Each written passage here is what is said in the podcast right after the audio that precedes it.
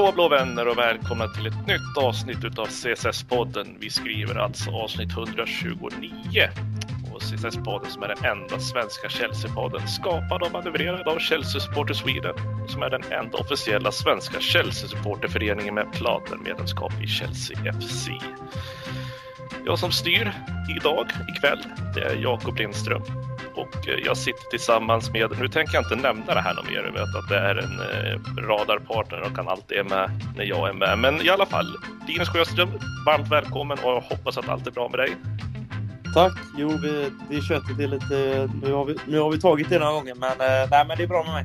Det är riktigt eh, bra och det, nu är julen nära så att, eh, det känns kul och det finns mycket att prata om.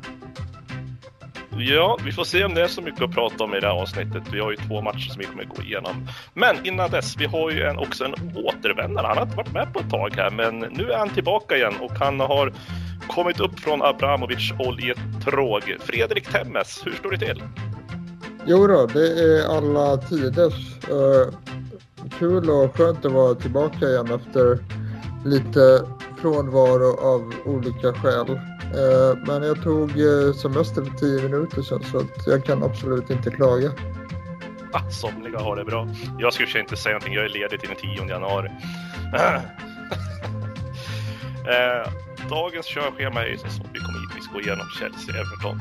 Den här eh, miserabla matchen med ett desarmerat Everton som vi skulle ha knäppt till på näsan ordentligt. Vi kommer likaså även gå igenom eh, Wolverhampton borta också en lika miserabel match fast åt andra hållet. Och vi kommer gräva in oss ordentligt på de här båda matcherna så gott vi kan.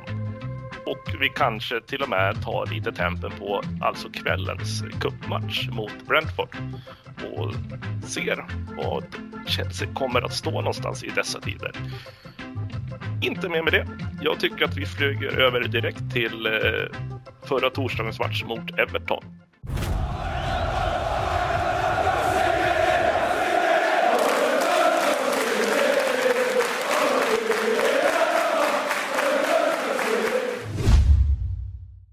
Linus, du har ju grundat den här matchen från eh, topp till tå kan man nästan säga. Men jag undrar nu, ett så desarmerat Everton som det var och vi hade ändå ett väldigt starkt lag på pappret. Vad var det som hände? Varför kunde vi inte ens få till mer än ett mål? Ja, det är en bra fråga. Vi hade också givetvis ganska många borta eh, som gjorde att vi fick ställa upp med en fronttrio där fram. Eh, Pulisic, Mount och Ziyech, där Pulisic hamnar i den centrala rollen. Och eh, nej, men vi styr... Det blir så svår matchbild för vi styr spelet men och skapar chanser. Men det är återigen det här med att sätta bollen i mål och eh, vi, vi har ett bollinnehav på 80-20 i matchen, vilket är otroligt stort. Och vi skjuter 23 skott mot 5 för Everton och 10 mot mål och 3, 3 för Everton. Men bollen sitter ju inte och vi, det hackar i spelet och vi får inte till det. Och till första halvlek så tycker jag att vi... Det händer, det händer för få tillfällen där jag tycker att vi skapar fina lägen med upp, upp, fint uppspel. Men eh, problemet tycker jag ligger i att vi är för oeffektiva framför mål och det, det får ju straffa oss för den här matchen för att Everton får in kvitteringsmålet i andra halvlek där, men eh, om vi kollar just i första halvlek så tycker jag att vi, vi, borde sätta, vi borde göra mål och borde sätta två bollar minst. Men problemet är effektiviteten. Och eh, man ska inte klaga på elvan, men jag tycker ändå att det finns spelare där vi saknar. Och Kanté är ett sånt tydligt exempel tycker jag. Som eh, får upp de flesta bollarna på mittfältet och kan styra bollen framåt. Jorginho var ju med, otroligt viktigt för laget. Men där framme saknades givetvis, man såg att löpvilligheten och samspelet inte riktigt fungerar mellan dessa tre och det skapade problem under hela matchen tyckte jag. Tyckte Ziyech gjorde en av de bättre matcherna eh, om man jämför med dessa tre då. Men eh, på bänken hade vi ju svårt för där egentligen tekniskt hade vi bara två alternativ som vi kunde lyfta in offensivt. Det var ju Barkley och Zaul, min älskling. Eh, men vi hade problem innan hela matchen och andra Alex så får vi till slut in bollen. Där Mount gör ett snyggt mål av passning av Reese. Och där hade jag nog ganska skön magkänsla att det här kan vi ro i hamn. Men eh, därefter så byter vi in både Barkley och Zaul i 65. Och eh, det skulle inte dröja lång, eh, länge innan eh, Saul missar en markering och Everton kan kvittera. Och eh, därefter så fortsätter matchen att vi styr spelet, men vi får inte in bollen. Och Everton kan hålla emot och på något sätt lyckas få med 1-1 på Stamford Bridge. Och det var en poäng som Benites gäng behövde och eh, det var två otroligt tunga poäng vi tappade den här matchen. Ja, om vi ska gå in på just eh, Benites, ska man säga hans återkomst till Stamford Bridge på ett sätt. Men eh, det var ju inte, det var ju spridda, spridda burop när han mm. klev in på planen. För att han är fortfarande inte omtyckt hos oss, även fast han lyckades ta sig en Europa League-vinst. Men eh, det är en annan story. Men vi pratade om att det var ett försvagat Chelsea framåt lite grann. Men på pappret, när man ser Ziyech, Mount och Pulisic som är från trio, det ska ju ändå vara ett ganska, eller ganska, det ska vara ett väldigt bra anfall. Ja, men... absolut. Det är ju det är tre klasspelare i grunden, men eh, till exempel Pulisic har inte fått till det i Chelsea och man ser det i, lö i löpningen att det matchar liksom inte riktigt det tankesättet eh, och hur han vill spela. Känns som att Tuchel inte riktigt har greppat hur han vill använda Pulisic på det rätta sättet. Fredrik, hur använder man Pulisic på ett rätt sätt, tycker du? Ja, han ska ju helst eh, spela till vänster och liksom vara en kreativ kraft som eh, eh, kommer genombrottslöpningar och dribblar sig in i straffområdet och sådär. Men eh, det är som eh, Linus säger att han har inte alls eh, fått den utväxling man hoppades och eh, han har ju helt enkelt inte varit eh, särskilt bra alls sen eh, sen Project Restart egentligen. Eh, vi kommer in på det lite senare, men alltså han, han måste sätta sin chans i, eh, i matchen mot Wolves. Eh, och eh, alltså, eh, jag är så nära på att ge upp hoppet om eh, Christian Pulisic. Eh, det enda han bidrar med just nu är att vinna marknadsandelar i USA i princip. Annars så är det inte mycket han kommer med på planen tyvärr. Nej, och vi kan ju egentligen krasst säga att det är två spelare, tre spelare i mitt tycke i alla fall, som eh, den här matchen lite grann förstör för oss. Och det är, en är ju bland annat Pulisic, den andra är Marcos Alonso och den tredje är Saul. Och den här Saul jag menar Tuchel, han kan ju inte vara blind på det sättet, utan han måste ju se vad det här är för typ av spelare och hur han eh, har försökt flytta runt på honom på olika positioner. Men det, det verkar liksom inte funka och vi, vi har inte råd med den här typen av tapp som vi har fått nu, Linus. Och, eh, hur ska vi egentligen fortsätta? Man, man, om vi fortsätter med, längre fram med skador, så vi ska gå in på matchen sen, men om vi fortsätter med många spelartapp, ska vi fortsätta älta med spelare som inte kan prestera? Nej, alltså just nu spontant känner jag att Soul inte, han, han klarar inte att spela i Premier League. Eh, det känns inte som att han klarar det fysiska spelet framför allt. Det är där han brister, men även slarvigheten och precisionen, passningarna sitter ju inte. Och det, det markeringsspelet han gör vid 1-1, det är ju Ja, det, det, är ett exempel, ett skolboksexempel egentligen på hur du inte ska försvara. Hur egentligen han bara släpper sin gubbe och går mot boll, vilket är livsfarligt i en sån situation. För han missar ju bollen och därefter är det bara att lägga in 1-1 och Everton eh, snor två poäng. Och det betyder otroligt mycket nu i toppen för att det är nu vid jul allting avgörs. Och vill man vara med så måste man ta dessa tre poäng, speciellt på hemmaplan och speciellt när Everton är så eh, så svaga på pappret om man kollar på laget jämfört med hur bra de kan egentligen ställa upp. Så att, nej, det var otroligt tungt och en sån här spelare hör inte hemma i Chelsea just nu. Och han har fått sina chanser, men eh, det är för dåliga prestationer helt enkelt. Ja, för om vi tittar på Everton och deras manfall så har vi Rikardisson borta, Andrews Townsend borta, Jeremina borta, Sigurdsson borta, Calvert Lewin borta, Tom Davis borta. Det här är ju liksom bärande spelare för Everton. Mm. Och när jag såg startutställningen kom innan match här, då, då kände jag liksom att det här, det här ska inte vara något problem. Men, eh, Nej, det, det är svårt att säga för att det som avgör mycket tycker jag, det är fortfarande effektiviteten för oss. Hade vi satt våra lägen och varit bättre framför mål så hade vi vunnit den här matchen. Även med det insläppta målet. Men så länge det är 1-0 så är de ju med i matchen. Och problemet är att Everton växer med uppgiften så länge, så länge matchen går. Och de här yngre spelarna ser man ju till exempel när Dobbin kommer in, deras eh, anfallare där. Eh, han eh, gör ett otroligt jobb där framme och eh, skapar problem för backlinjen. Han löper otroligt mycket och, och det känns som att hela deras lag lyfts med så länge matchen går. Så att, nej, det blev en otroligt svår match i slutändan när man summerar ihop den.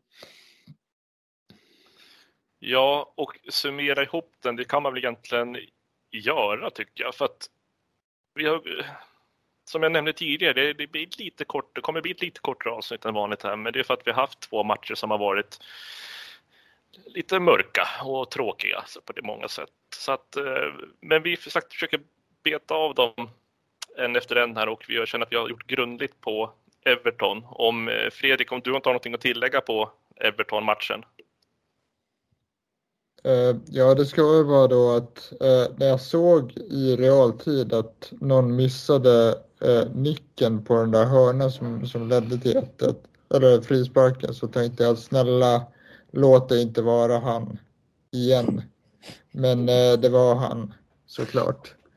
Det, det, är synd och konstigt hur det har blivit med eh, Soul i Chelsea därför att jag håller honom högt och i grunden så är han en ganska komplett och allsidig mittfältare i båda riktningarna. Eh, jag trodde att han skulle vara en eh, superbra lånevärvning men det har helt enkelt inte fallit väl, väl ut alls i Premier League och eh, Chelsea och man måste ju säga att han eh, tveklöst är en av de sämsta värvningarna som vi har gjort under eh, romaneran i alla fall, om inte den sämsta. Ja, just under romaneran så kan i alla fall inte jag komma på någon eh, lika dålig värvning. Eh, för att tänka efter lite här nu, men de som har underpresterat så mycket som han har gjort och med den kvaliteten som han har, inte har visat. Så att, nej, äh, jag tror faktiskt inte det finns. Jag kommer inte på någon. Kommer du på någon Linus? Någon annan som kan ha varit? Eh... Ja, han är ju toppen av de, av de sämsta i alla fall. Han måste ju vara topp tre. Eh, för, ja, det finns ju givetvis många floppar, men inte på det här sättet som jag tycker Saul utmärker sig på genom mycket slarv egentligen. Speciellt i passningsspelet och jag tycker det är, det är en spelare med en känslig vänsterfot egentligen. Men vi har inte fått se den här spanska finessen som han haft i Atletico där han, många av hans mål var konstmål och långskott och nej, men han ser ut som en riktigt farlig spelare i Atletico. Och, nej, det är så svårt att se att alla dessa kvaliteter bara ska försvinna när man kommer till Premier League, men han har inte visat någonting, helt ärligt. Nej, och det, det är det som är lite konstigt också, för att om man tar, ska jämföra de tidigare floppar som har varit i Chelsea, eller sämre spelare, så är det ju ofta spelare som inte har varit utav samma kaliber kanske som Saul har haft, eh, eller som visat tidigare också. Eh, nu ska vi inte jämföra, jag tänkte dra en parallell med Fernando Torres där, men eh, Torres han var ju inte helt jättekass heller. Det tog bara lång tid för honom att komma fram till första målet, men sen därefter så stängde han in. Jag kommer inte ihåg hur många han gjorde, men han måste ha gjort över 30, 30, 30 baljor i alla fall, om inte mer. Sak samma. Vi släpper den matchen, Chelsea-Everton, 1-1 alltså, och eh, fortsatt kamp upp i toppen där.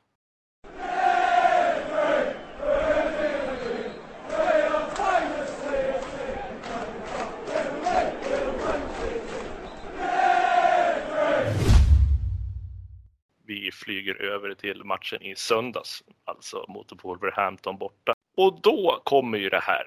Från ett desarmerat Everton kommer nu ett kraftigt desarmerat Chelsea.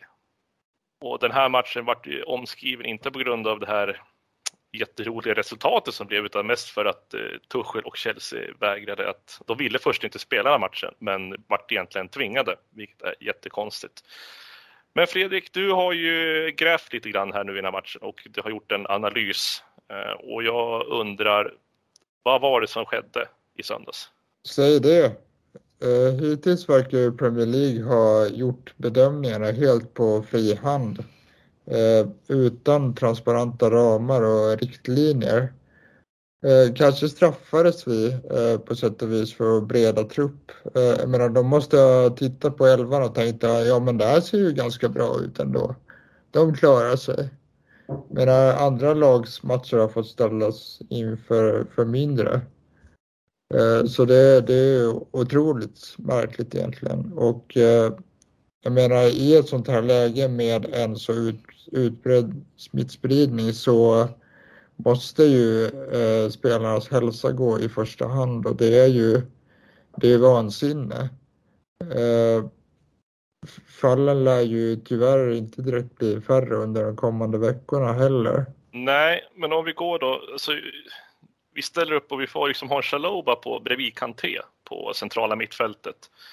Och det märks ju att han, eh, han är inte van med den positionen heller. Eh, jag vet att han har spelat där någon gång tidigare, även med det yngre, med U, U, 23 laget då, bland annat, och U20-laget. Men det är inte en bekväm position för honom att spela på. Och eh, hade det varit för riskabelt och startat med både Kanté som är tillbaka från skadan, han satt ju på bänken dock mot Everton, men om vi hade slängt in en Kovacic från start, hade det varit för riskabelt, Fredrik?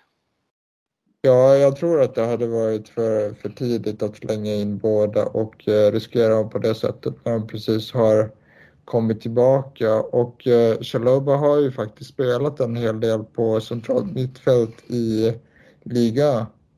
Eh, och jag tycker att han gjorde det bra under de 45 han spelade, men eh, tyvärr så fick ju han eh, utgå skadad också i, i halvtid så att eh, det var ju olyckligt. Eh, som det föll sig så tyckte jag ändå att eh, Thomas Tuchel gjorde rätt avvägning för när Kovacic kom in så eh, såg man ju också att han inte riktigt var sitt gamla jag, liksom inte matchfit och eh, transporterar bollen på, på samma sätt som man är van vid att se honom. Ja, men just när Chalobah blir utbytt där och Tuchel väljer återigen att sätta in Saul. Eh, hade, om man ska vara efterklok nu, hade det inte varit smidigare att använda till exempel en Ross Barkley istället på den positionen? Jag till och med, alltså, för jag menar, med tanke på hans prestation mot Everton så förstår jag inte hur han kunde få chansen igen. Nej, men jag, jag håller inte med riktigt. När det gäller Barkley så eh, har han helt enkelt inte den eh, positionella disciplinen för att spela i eh, Eh, spela på det defensiva mittfältet tycker jag. Det, det har varit tydligt de gånger han, han har testats där. Och när det gäller Saul så tyckte jag faktiskt att, att han gjorde Jorginho-rollen ganska bra i den här matchen. Han eh, spelade enkelt och flyttade bollen snabbt, oftast med en touch och sådär. Så jag tycker att han, eh, han gjorde det helt eh, hyfsat ändå i den här matchen ut efter sina förutsättningar. Linus, du som förespråkar Sol, håller du med om hans insats mot Wolverhampton? Att eh, den var godkänd? Eh, jag kan säga direkt att jag själv eh, inte ser Souls insats som så jättelyckad i alla fall. Ja, alltså det, om vi kollar till hur han kom in i matchen så spelar han ju enkelt, vilket han inte gjort tidigare. Så egentligen, han, han släppte ju bollen på ett mycket smidigare sätt mot innan och rullade runt och såg ändå ganska trygg ut tyckte jag. Men han skapade inte så mycket offensivt med sina passningar. Det var mycket sidledspassningar, eh, men såg definitivt ut lite bättre än vad han gjort tidigare. Men mycket passningar var ju safe, eh, så jag kan inte säga så mycket utifrån den prestationen mer än att det såg bättre ut än vad gjort innan. Men det är inget utpräglande på det sättet. Nej, om vi återgår till matchen i sig då. I den eh, 16 minuterna så blir det ju, sätter mig lite hjärtat i halsgropen på grund av att Wolverhampton får in ett mål som korrekt avvinkas offside på Jiménez som är med och stör i själva, eller han är delaktig i spelet eftersom han går på bollen. Men Fredrik, hur eh, gick din kroppsreaktion när Wolves fick in ett mål där innan man fick eh, nys om att det var offside? Man blev ju livrädd och eh, det, det var ju man trodde ju verkligen att det var mål därför att det tog ju linjemannen ungefär en halvtimme och, och höja flaggan. Eh, Wolves hade, hade hunnit fira målet eh, väldigt länge redan. Men eh, det var ju ren flax att eh, Raúl Jiménez rörde bollen innan den vispades in i mål. Jag tycker att de, de dominerade i första halvlek och, och spelade ut och stundtals. Eh, sen blir det lite bättre i andra halvlek efter att eh, Torshäll skruvat lite på systemet och satt, eh, så satt uh, eh, Ziyech eh, bakom Mount och eh, Pulisic. Ja, för vi kommer ju också till det här berömda scenariot som det har varit nu under hösten här, att, som vi har tagit upp i podden tidigare också, att Chelsea äger bollinnehavet, de äger statistiken. Men som jag har sagt så många gånger förr och jag säger igen, vi, kommer, vi gör ingenting av det. Det är, det är någonting som vi inte får till i själva avslutsfasen. Jag skulle säga sista tredjedelen på planen, eller alltså alternativt mot straffområdet. Vi, det, står, det står still. Och jag kan dra den parallellen igen, att det blir lite eh, Arsenal anno 2010, 2011 och lite framåt där, att de kom fram till straffområdet och bara passade runt bollen och inte kom något längre. Det är lite så det känns att vi, vi, får, vi får liksom inte till det här och jag förstår inte heller varför vi ens satsa på att göra inlägg som jag såg det kom många gånger. Men jag menar, Pulisic han kan inte stånga mot till exempel Connor Cody. Det, det, det, finns ju inte. Och, men det fortsatte matas på inlägg och jag undrar om de skulle suga upp returerna från det där eller Fredrik, hur, vad, vad kan tanken ha varit med att de körde så himla mycket inlägg mot Pulisic? Och... Ja, eh, det jag kan tänka mig är väl att man liksom vill, vill ha enkla tappins därför att de här spelarna som spelar den här matchen, då, alltså det är ju inga, det är inga vana avslutare. Och det, det märks ju även på Pulisic eh, chans. Eh, jag, jag var inne på det lite tidigare redan, men alltså han måste sätta den. Jag struntar totalt i att det var en bra räddning av eh, José Sa. Men får han bara ett klart läge i matchen så måste det sitta. Folk säger att rollen som falsk nia inte passar honom och visst, så kan det vara. Men eh, vilken position man spelar för dagen avgör inte kvaliteten på avsluten.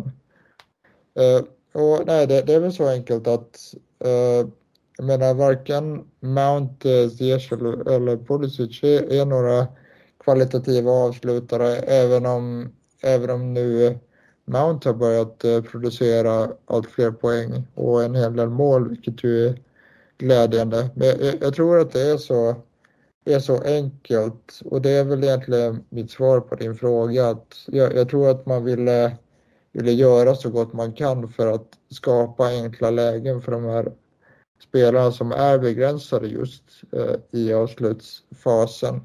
Men eh, jag håller med om att det är någonting som blir fel om man, om man liksom slår dem högt eh, så att eh, Pulisic eh, ställs mot eh, sådana som Conor Cody därför att det, det kan han inte vinna utan han måste antingen ha ha bollen på en fri yta eller på fötterna.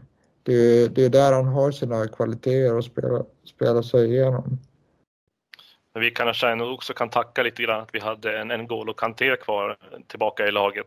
Eh, så mycket som han styr på det där mittfältet och uh, inte har spelat sen, det var Kovacic som inte har spelat sen oktober tror jag, men uh, Kanté han har varit borta i, vad matcher kan det vara? Sex, fem, sex matcher va, som han inte har varit med. Om jag inte beräknar helt fel. Ja, det stämmer.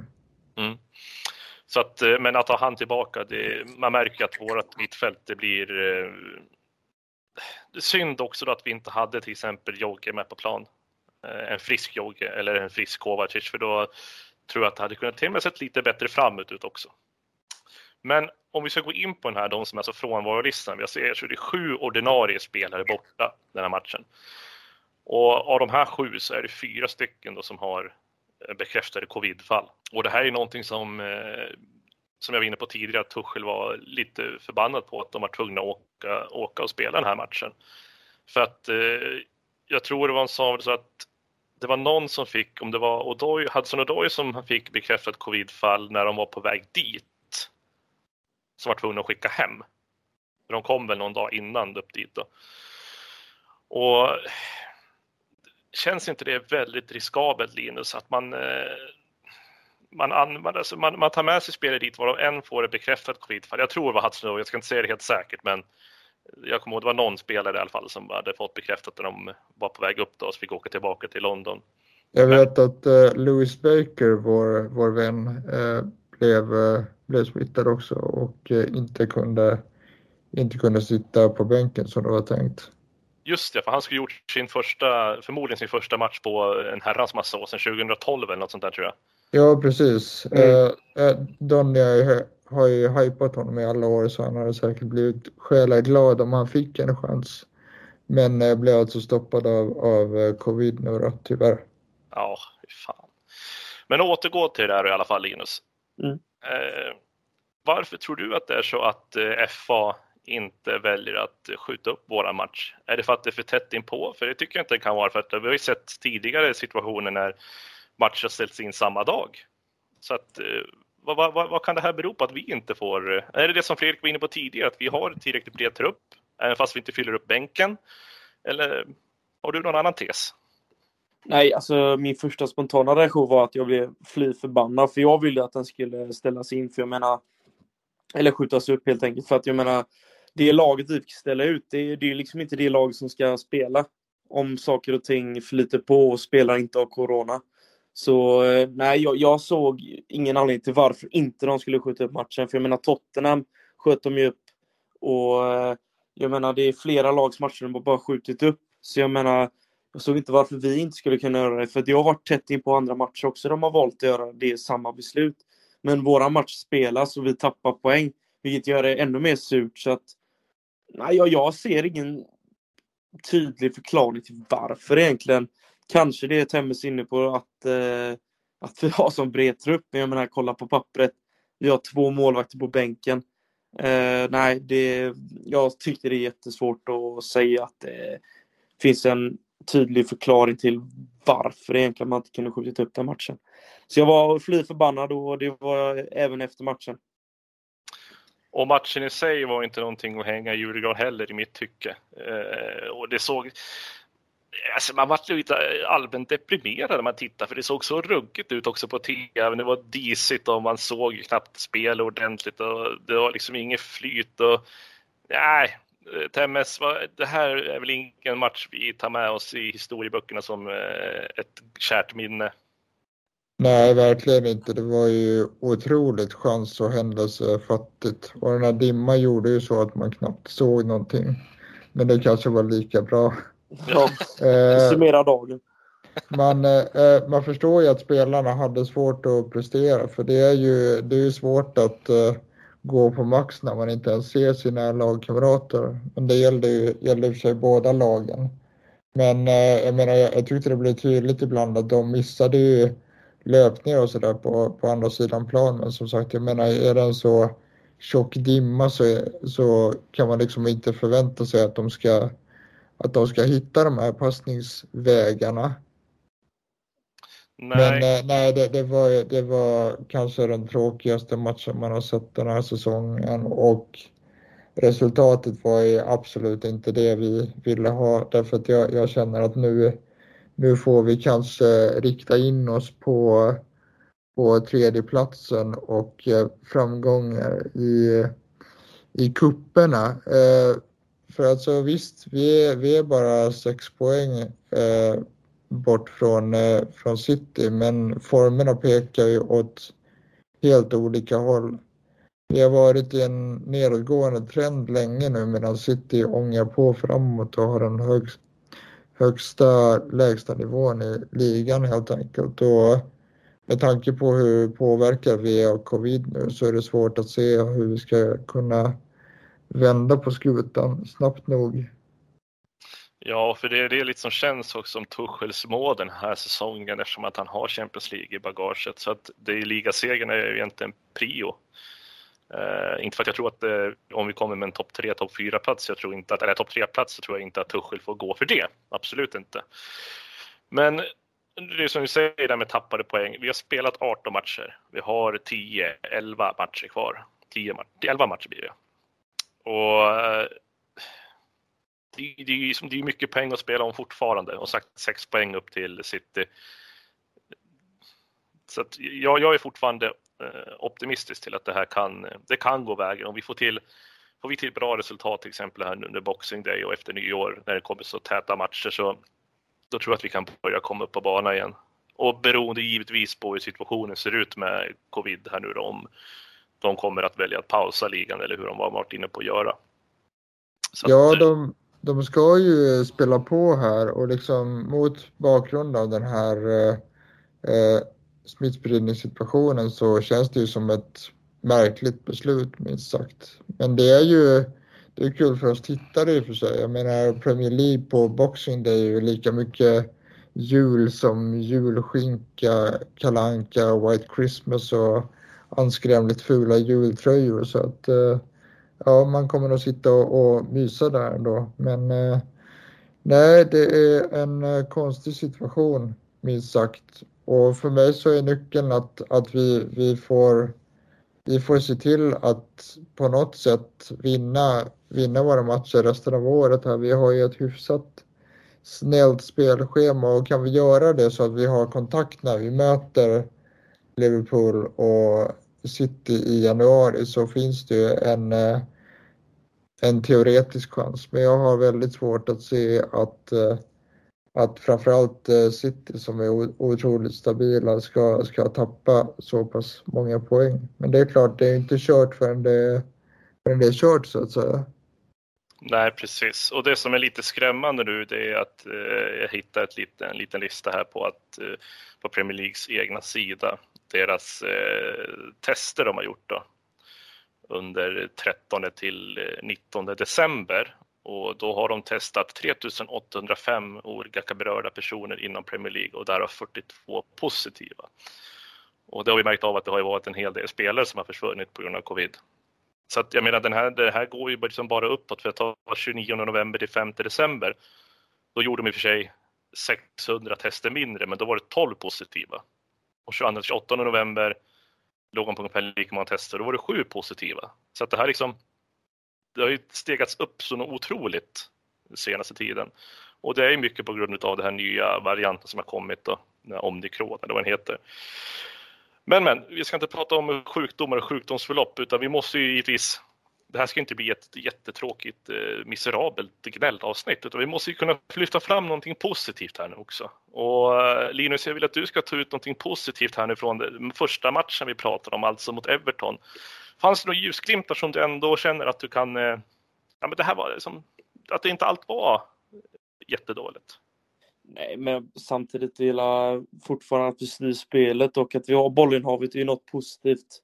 Att vi, våran spelidé finns ju där och den är inte bortblåst, men att vi måste vara mer effektiva, det vet vi om. Men sen tycker jag även att man borde lyfta Mount och Reece James. Eh, de bör hitta en otroligt bra connection mellan varandra och eh, det resulterar ju även i målet. Så att eh, fortsätter deras form och vi får tillbaka spelare successivt så lyfter nog hela laget och jag tror att fler spelare kommer komma i form desto mer speltid de får och desto mer de kan återhämta sig från corona och skador. Så att jag ser ändå ljuset i tunneln. Det är skönt att du gör det. Det gör jag också faktiskt eh, på mångt och mycket. Fredrik, eh, även fast vi pratade ner Wolverhampton-matchen så mycket, eh, och det var ju den tråkigaste matchen på väldigt länge, och finns det någonting där ändå som man kan ta med sig som en ljusglimt? Är det någonting med att vi fortfarande är ett starkt kollektiv fast vi har så desarmerat och en annorlunda startelva? Eller vad skulle du nämna? Det positiva är att vi faktiskt eh, höll nollan igen, för det har vi inte det har vi inte gjort på ett bra tag. Vi har ju släppt in otroligt många mål så det är skönt att se att det finns någon slags eh, defensiv eh, stabilitet. Och, och, det är någonting som kommer att återvända nu när vi får tillbaka våra ordinarie eh, mittfältare också. Eh, jag menar med, eh, med eh, Kanté och eh, Kovacic på planen så får vi en helt annan energi och dynamik och klass helt enkelt. Jag tycker att man måste ge all heder åt Kanté som varit skadad länge. Egentligen var fit för max 45 minuter men att han kommer in och är i princip bäst på plan. Och om vi tittar tillbaka på hur Kova presterade i början av säsongen och dessutom hade ett bra samspel med Lukaku så vet vi vilken nivå han har i sig. Så det, det är väl de ljusglimtarna jag ser, att vi håller nollan och eh, Conte kommer tillbaka och är lika, lika briljant som vanligt det kommer göra otroligt, otroligt stor skillnad för oss framöver. Bara, bara de får vara skadefria nu. Vi, det måste ju sägas att vi har haft otroligt eh, tunga mittfältsskador. Ja, och eh, i och med det så känner jag att vi kan stänga lite grann Wolverhampton-matchen där med allt vad det innebär, covid och hela den historien. Eh, innan vi går in på det som händer nu ikväll, cupmatchen, så eh, fick jag faktiskt en liten notis idag. Det här ska vi ta med en nypa salt, eller en nypa, vi kanske ska ta fram det stora saltkaret. Men The Sun skriver att eh, Chelsea vill göra sig av med eh, Saul nu i januari. Och istället så har de valt att plocka, vilja plocka in Ruben Neves från Wolverhampton. Och det här är ju ändå en spelare som vi vet, alltså han är, det är en stabil central mittfältare, kanske inte någon som vi ska förlita oss på till 100 procent när vi har en frisk eh, Kanté, Kovacic och Jorginho där på mitten. Men Linus, vad tror du om en sån deal med Ruben Neves istället för Saul? Givetvis, jag vet ju att Saul är eh, ditt, hur, hur Saul är, men jag tycker att ersätta med Ruben Neves, vad, vi, vad kan vi få ut av som sån spelare? Ja, eh, nu ska vi som sagt ta Dusan med lite nypa salt. Eh, men, eh, men jag har läst andra tidningar också som har lyft eh, just med Neves och att det ryktas mellan 350 miljoner och 400. Eh, nej, men det är en klassmittfältare som har varit bättre för Wolves än vad han visar upp just nu. För nu har han varit in en djupare formsvacka där han inte får ut så mycket av sitt spel eh, i poäng då. För tidigare har han gjort otroliga klassmål, speciellt när Wolves gick upp till Premier League. Eh, I Championship så gjorde han några otroliga klassmål. Eh, och eh, nej, men det är en grym mittfältare och skulle passa in bra i Torshälls spel för han är spelskicklig och har en duktig högerfot. Och men han skulle passat in bra i sättet vi vill spela och hur vi vill föra bollen framåt. Han hade kunnat perfekt bredvid Kanté till exempel. Och om vi jämför han och Saul så hade jag ju tagit Neves alla dagar i veckan. Eh, beroende på dagsform. Eh, men eh, ja, det hade varit en deal jag hade köpt alla dagar i veckan. Men det är, jag har svårt att se att Wolves släpper honom enkelt nu redan i januari. För det känns som att det är en lösning Torse vill ha för att just täcka upp för alla de här skadorna vi har fått på mittfältet i år. Ja, Fredrik, har du någon kommentar på den, det ryktet? Skulle du se att det blev sanning utav Neves istället för Saul. Neves är ju riktigt, riktigt bra. Eh, jag, jag håller honom väldigt högt och han är ju lite Jorginho-aktig i sitt, i sitt spel. Eh, så han skulle ju kunna ersätta honom på ett bra sätt och vore, vore ju liksom i nuläget absolut ett bättre alternativ än eh, Saul. Men dels så ska vi ta, ta uppgifterna med en nypa salt och sen vet vi också att så stora värvningar från eh, en så rik klubb som eh, Wolves faktiskt är, det är ju det är riktigt svårt att genomföra i januari. Så, eh, så jag vet, vet inte riktigt om, om det är någonting som kommer ske redan nu till, till vintern, men han är absolut ett spännande alternativ och jag skulle inte klaga det minsta om det blev så att han, att han kommer till, till oss nu i, i, vinter. Men, men jag, jag ser det som sagt svårt att hända. Det har ju pratats lite om eh, eh, Chouameni också ifrån eh, Monaco. Mm. Eh, ifrån olika, olika tidningar och så. Men eh, nej, jag tror att det är lite svårgenomförbart i januari. Men jag, jag, skulle, jag skulle ta någon av de två i alla fall om, eh, om vi fick chansen jag håller med på det ni båda säger här. Eh, så att, men det var det lilla transferryktet som vi hade. Så att vi eh, har strykit Everton och vi har strykit Wolves och det är två kryssmatcher och Arsenal börjar gnaga oss i hälarna på deras fjärde position där nu. Vi får ju tacka lite, nu ska man inte tacka Tottenham för fem öre, men att de ändå lyckades få till ett eh, 2-2-resultat mot Liverpool och så att det inte vart för stort ryck upp i toppen där. Men ikväll, alltså på Brentford Community Stadium klockan 20.45 så är det då kvartsfinal i ligacupen. Och där ställs då de två Thomasarna mot varandra. Så jag menar Thomas Frank på Brentford-sidan och Tuchel på våran sida. här vill jag nu veta det som de flesta vill veta. Jag har försökt kolla lite grann på förväntade startelvor och eh, det känns så tråkigt att det ska vara förväntade startelvor där eh, det ser ut i princip som det gjorde mot Wolverhampton bortsett från att Kepa står i mål. Men Linus, vi pratade lite grann om det här eh, innan vi började spela in om eh, vad vi kunde tänka oss att Tuchel gör nu i det här läget beroende på tät matchning och hur allvarligt de ser på ligacupen, hur tung den trofén är för dem. Så vad säger du att det här är för typ av match vi kommer att kanske få uppleva? Ja, på förhand tycker jag det är otroligt svårt att säga för att man vet ju och det är även eh, Frank sagt inför matchen att de kommer köra på och ställa upp sitt bästa lag. Och han sa det spelar ingen roll vad Chelsea gör egentligen. Vi kommer köra all in här och det förstår jag. Brentford har en chans att kunna ta sig långt i den här turneringen nu och ta sig vidare till en semifinal. Men eh, givetvis ska vi sätta stopp för det. Men eh, det beror lite på nu. Chelsea har ju lyft upp ungdomsspelare som varit med och tränat nu under veckan. Och eh, det känns som jag tycker att vi kommer testa ett par unga spelare i startelvan. För Torshäll har även poängterat det att spelarnas hälsa och eh, fysiska status måste hållas i skick tack vare att vi har så tajt schema och Premier League är prio ett i tillfället skulle jag säga. Och ligacupen är inte den största turneringen, det är ju framförallt FA-cupen när vi pratar om inhemska turneringar.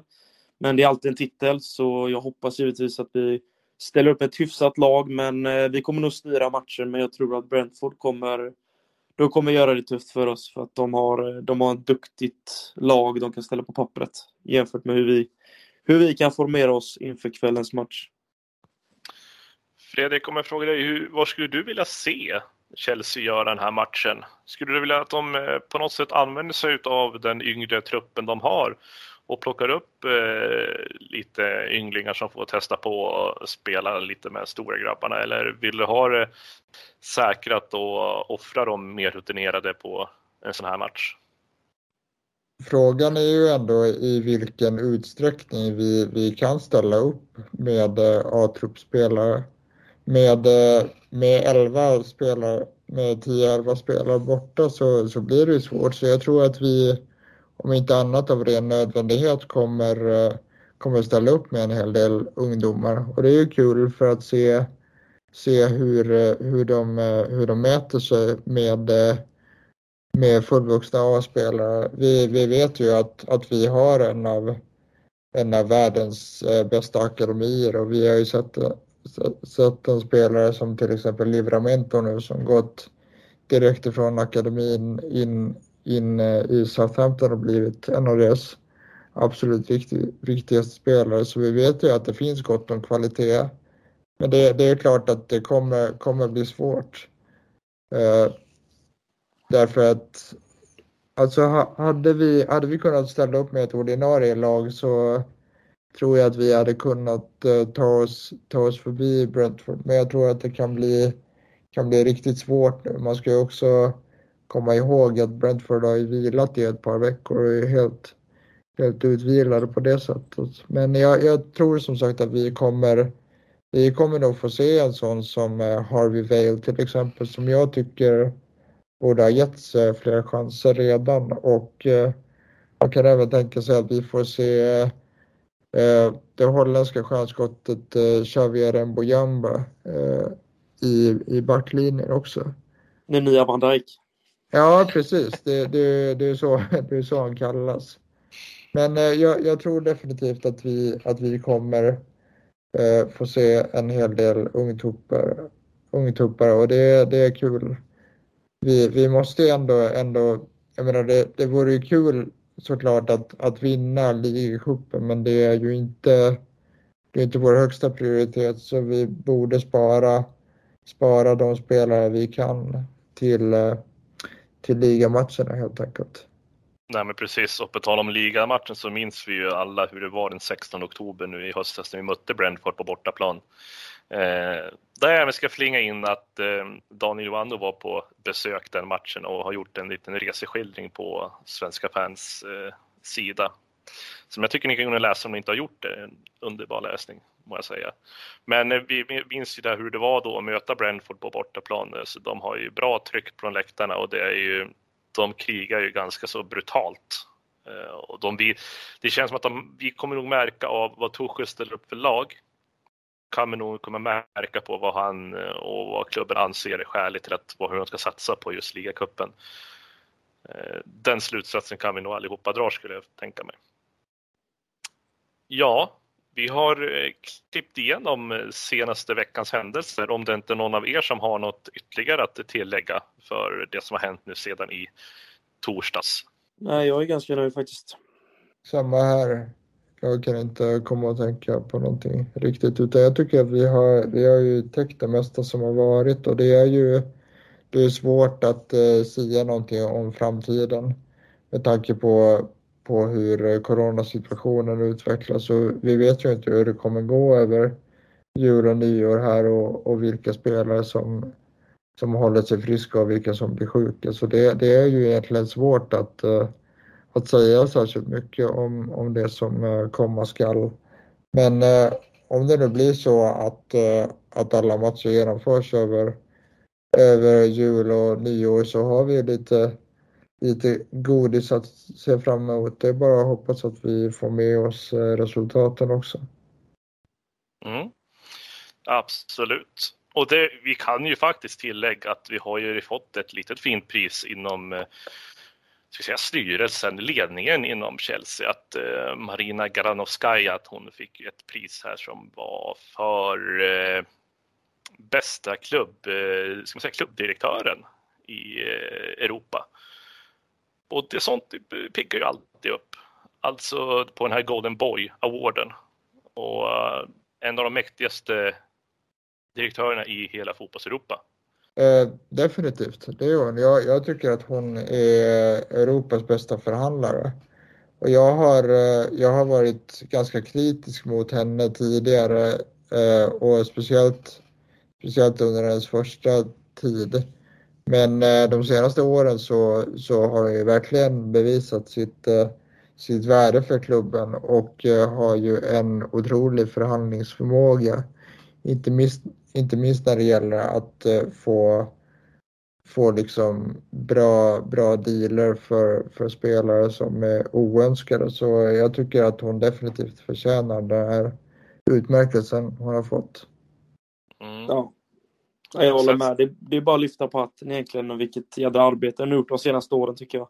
Och eh, sjukt bra affärer vi har fått igenom och jag tycker att eh, det känns som att hon är den rätte på jobbet om man säger så. För att det är fotbollsvärlden är en otrolig värld gällande priser och spelare som flyttas höger och vänster. Så att jag tycker hon gör det grymt bra och är en, är en ledarfigur inom Chelsea. Ja, verkligen. Men eh, stort grattis till Marina i alla fall som plockade hem den där, det där lilla priset. Ja, och sen kan jag bara tillägga att också att Roman, vår allas vår käre Roman, han har ju fått, eller han är på väg att få ett portugisiskt pass.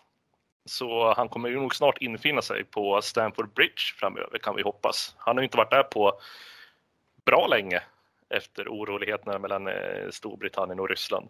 Då innan vi avslutar så vill jag ju påminna alla att följa oss på sociala medier. Eftersom att det är supporterföreningen Chelsea Supporter Sweden som står bakom podden här så behöver man inte vara medlem för att ta del av arbetet som görs.